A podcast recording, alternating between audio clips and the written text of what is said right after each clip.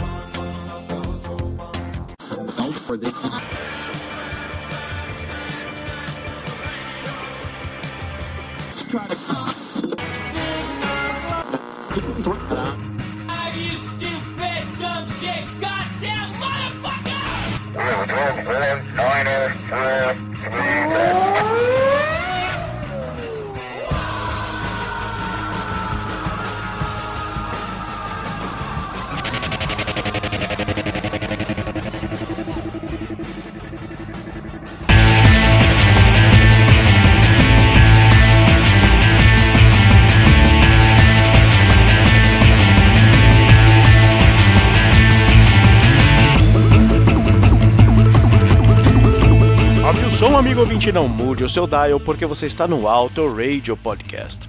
A sua trilha sonora para o automobilismo. Eu sou Ricardo Bano e essa é mais uma edição do Auto História. O Auto História é focado em fatos e personagens do automobilismo que foram ou não relevantes para que nós e você que nos ouve possamos conhecer, entender e, se possível, debater pontos pessoais sobre o assunto em pauta. No popular é julgar mesmo. Hoje vamos falar de uma lenda da Fórmula 1, um cara com poucos números, é verdade, mas com grandes feitos. Gianclaudio Giuseppe Regazzoni, ou simplesmente Clay Regazzoni, ou ainda Rega para os íntimos.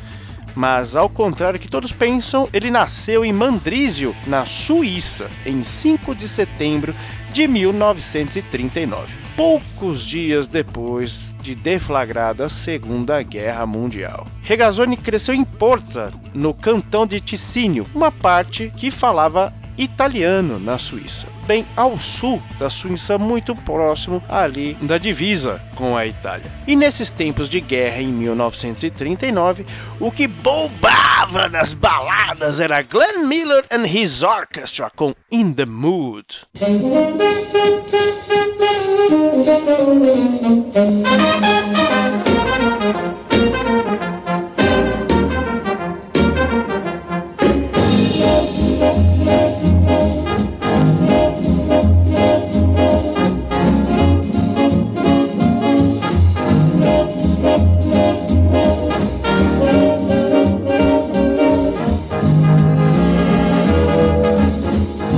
Regazzoni começou a competir no automobilismo em 1963 aos 24 anos de idade.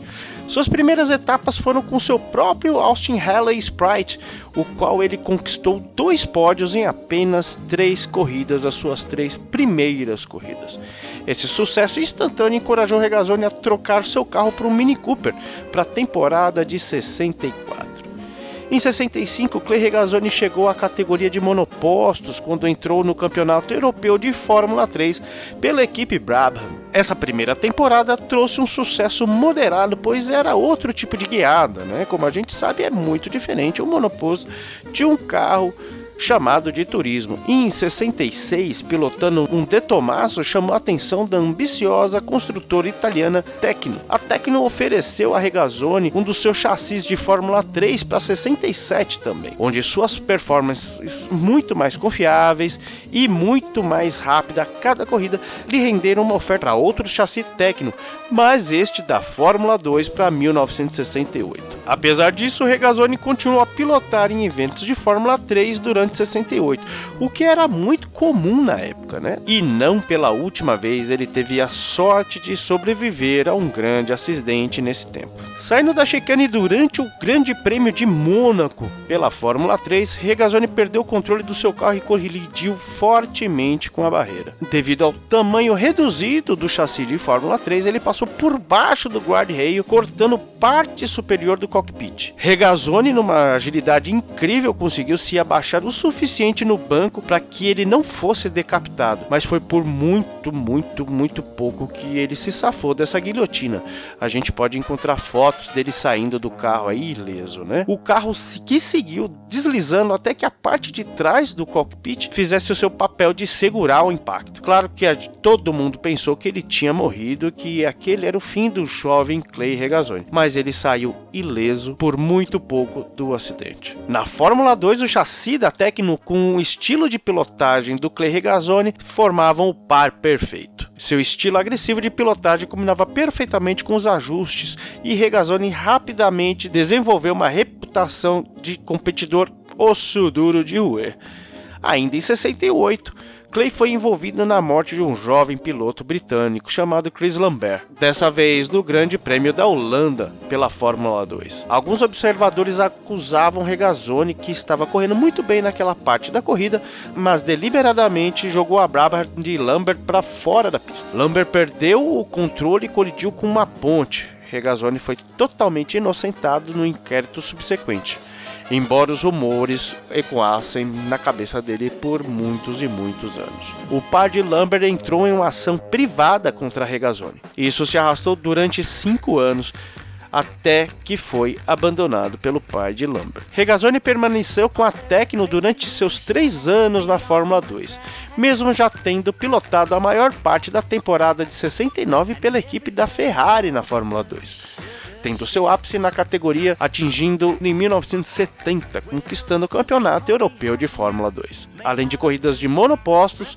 Regazzoni participou de corridas de carros esportivos, incluindo as 24 horas de Le Mans de 1970, onde ele e Arturo Mesario correram com a Ferrari 512S, no entanto, a dupla abandonou depois de completar apenas 38 voltas. Essa seria a única aparição de Regazzoni nas 24 horas de Le Mans, embora ele tenha tentado novamente em 72 e não tendo sido classificado. Nos dois anos seguintes, Regazzoni foi piloto em tempo integral da Ferrari.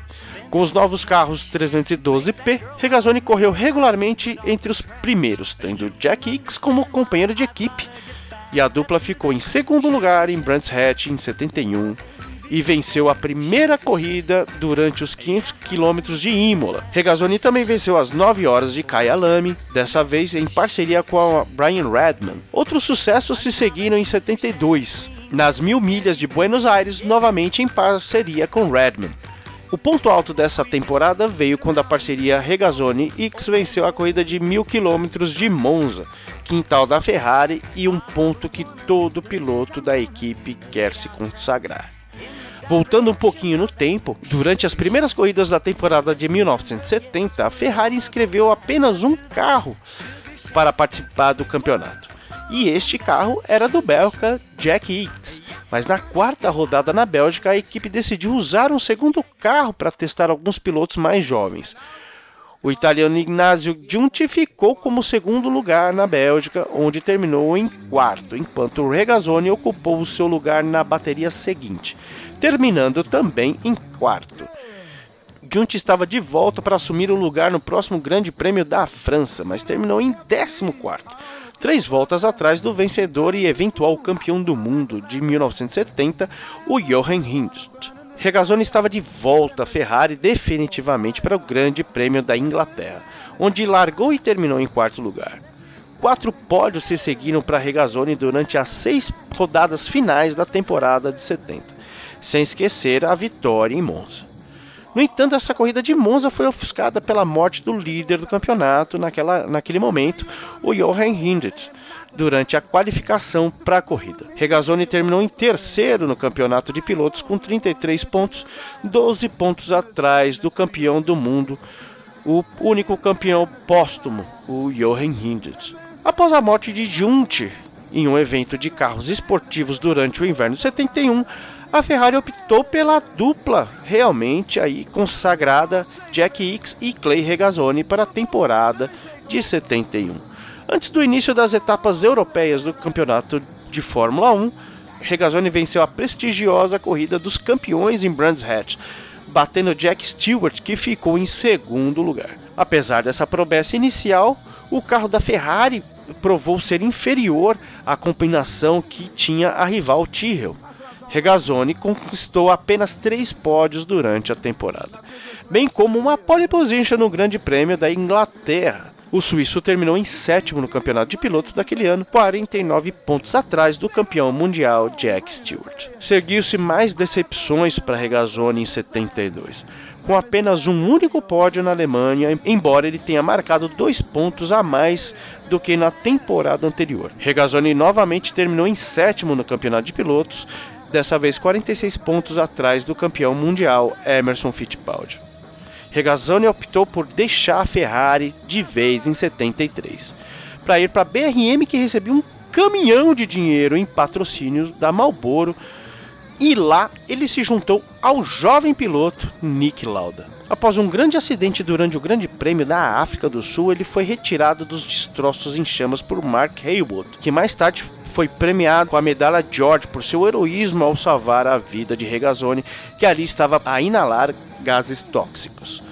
A medalha George foi instituída em 24 de setembro de 1940 pelo rei George VI e se trata de uma condecoração do Reino Unido concedida por atos de bravura que sejam espontâneos. 73 não foi mesmo um bom ano para Regazzoni. Apesar de uma pole position na abertura da temporada no Grande Prêmio da Argentina, ele ficou relegado a apenas participar do campeonato sem chances de vitória, marcando apenas dois pontos novamente em toda a temporada, terminando dessa vez bem mais para trás em um 17º lugar. A Ferrari teve uma grande mudança de pessoal no início de 1974. Isso devido a Luca de Montezemolo, que foi contratado para comandar a equipe italiana. Regazzoni foi recontratado e por recomendação dele veio Nick Lauda. Regazzoni logo voltou ao pódio depois disso, sete pódios, incluindo uma vitória na Alemanha, a primeira desde sua vitória na sua temporada de estreia em Monza, bem como uma pole position em Nivelles, lá na Bélgica, e permitiram que Regazzoni superasse o promissor gêniozinho Nick Lauda. Entrando na última corrida da temporada nos Estados Unidos, Regazzoni estava bem na disputa pelo título e só precisava terminar à frente do seu rival Emerson Fittipaldi para levar a coroa mas Regazzoni tinha problemas de dirigibilidade no carro devido a um amortecedor defeituoso e conseguiu terminar apenas em 11 depois de duas paradas forçadas no box. Ele terminou em segundo no campeonato de pilotos, sendo este o melhor resultado de sua carreira até o final, e apenas três pontos atrás de Fittipaldi, que naquele momento se tornava bicampeão mundial. Certa vez ele comentou com Nick Lauda, que era 10 anos mais novo do que ele. Abre aspas. Se você dirigir tão tenso quanto se comporta com as mulheres, nunca se tornará grande. Fecha aspas. A Ferrari manteve Lauda e Regazzoni para 75 e a dupla conquistou seis vitórias entre eles, cinco para Lauda e uma para Regazzoni. Porém, Regazzoni ganhou em Monza em 75. Ele venceu também o seu grande prêmio na sua casa, no seu quintal, e mesmo não valendo como etapa do campeonato, o Grande Prêmio da Suíça fez com que Clay fosse o único piloto a vencer em casa. Ao final de 1975, a Ferrari garantiu o campeonato de construtores. E o jovem Nick Lauda conquistou seu primeiro título mundial. Regazzoni terminou em quinto no campeonato de pilotos com 25 pontos. 1976 viria a ser o início da queda de Regazzoni na Fórmula 1.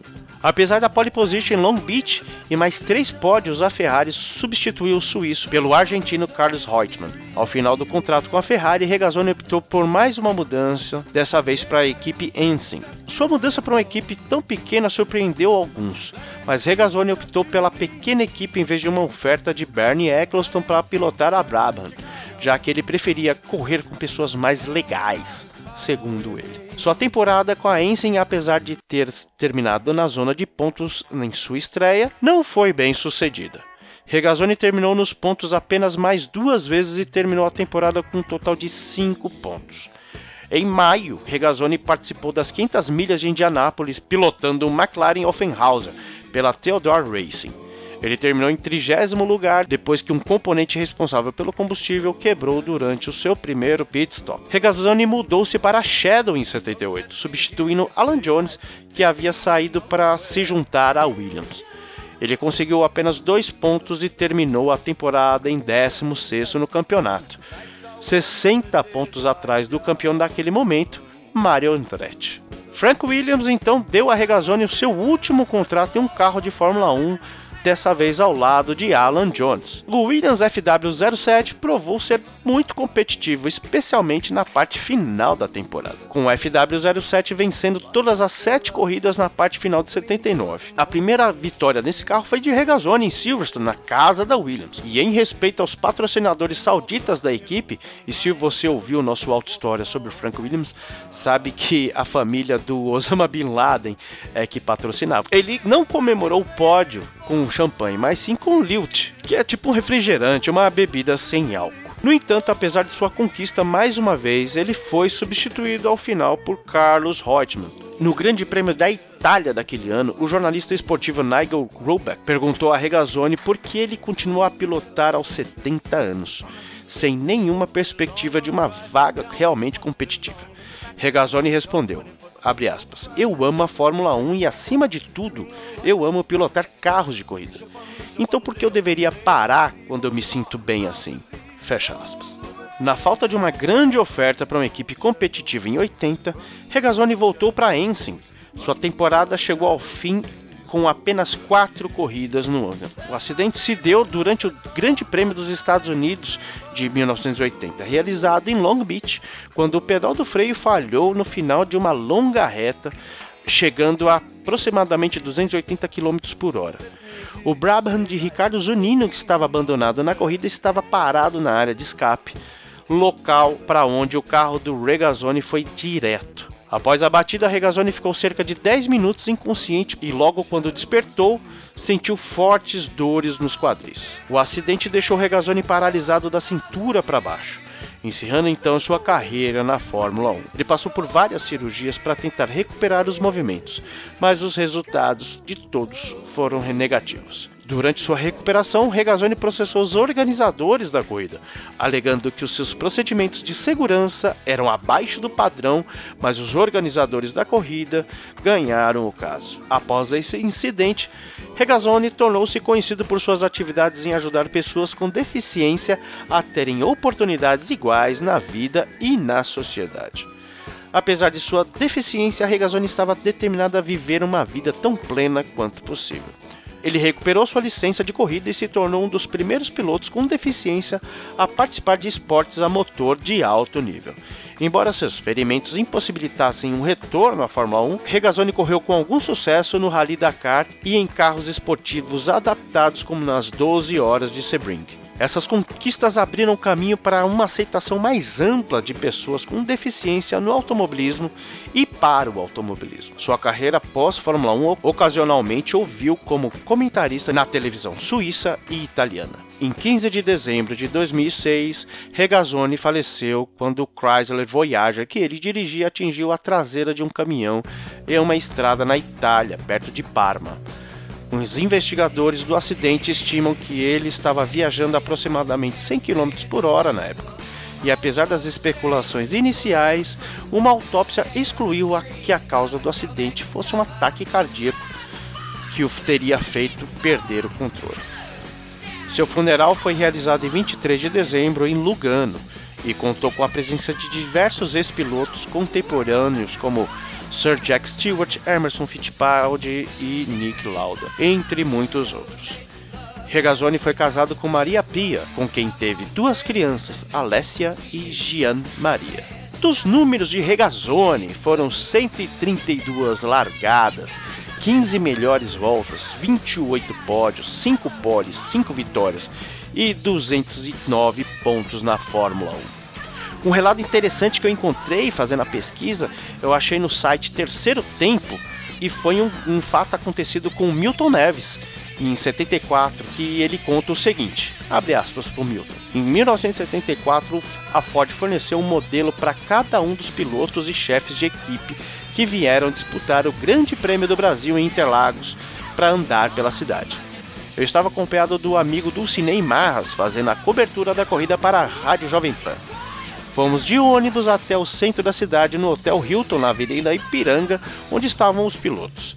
Era uma manhã calma de sábado, silenciosa, quando de repente ouvimos um cantar de pneus e um barulho feio de batida. Fomos ver o que tinha acontecido E era Clay Regazzoni com seu Ford Maverick que bateu em uma árvore.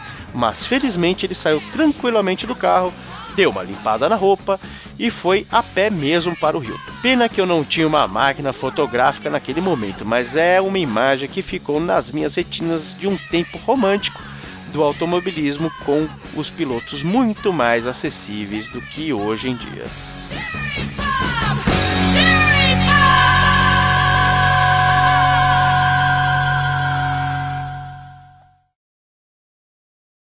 E tudo isso, tudo isso começa no kart.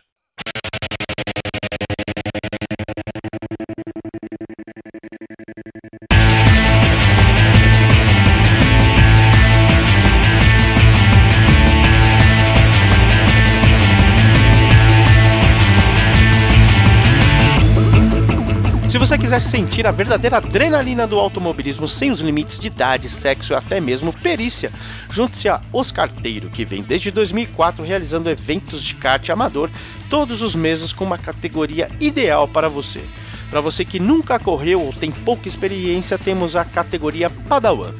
Se você mulher só quer correr com outras mulheres, temos as carteiras 100% feminina. Se você já tem alguma experiência, temos a categoria Challengers, que lhe desafiará para que possa entrar na categoria Master, a Fórmula 1 dos carteiros. Acesse oscarteiro.com.br ou me procure nas mídias sociais como arroba Ricardo Bannerman. E se você é de Santa Catarina, não pode deixar de conhecer a Copa Botequim GP do meu amigo Will Bueno. Lá você pode desfrutar também do melhor kartismo do estado em uma categoria perfeita para você correr lá no Beto Carreiro com a melhor estrutura que um campeonato organizado pode lhe proporcionar.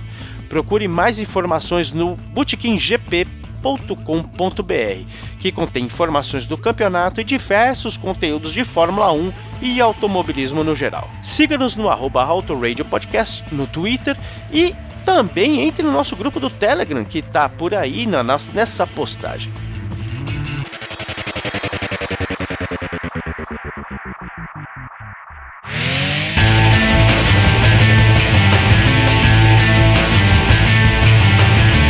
Em 1980, a disco music já não estava muito na moda, assim como a performance do Regazzoni já tinha caído já tinha algum tempo.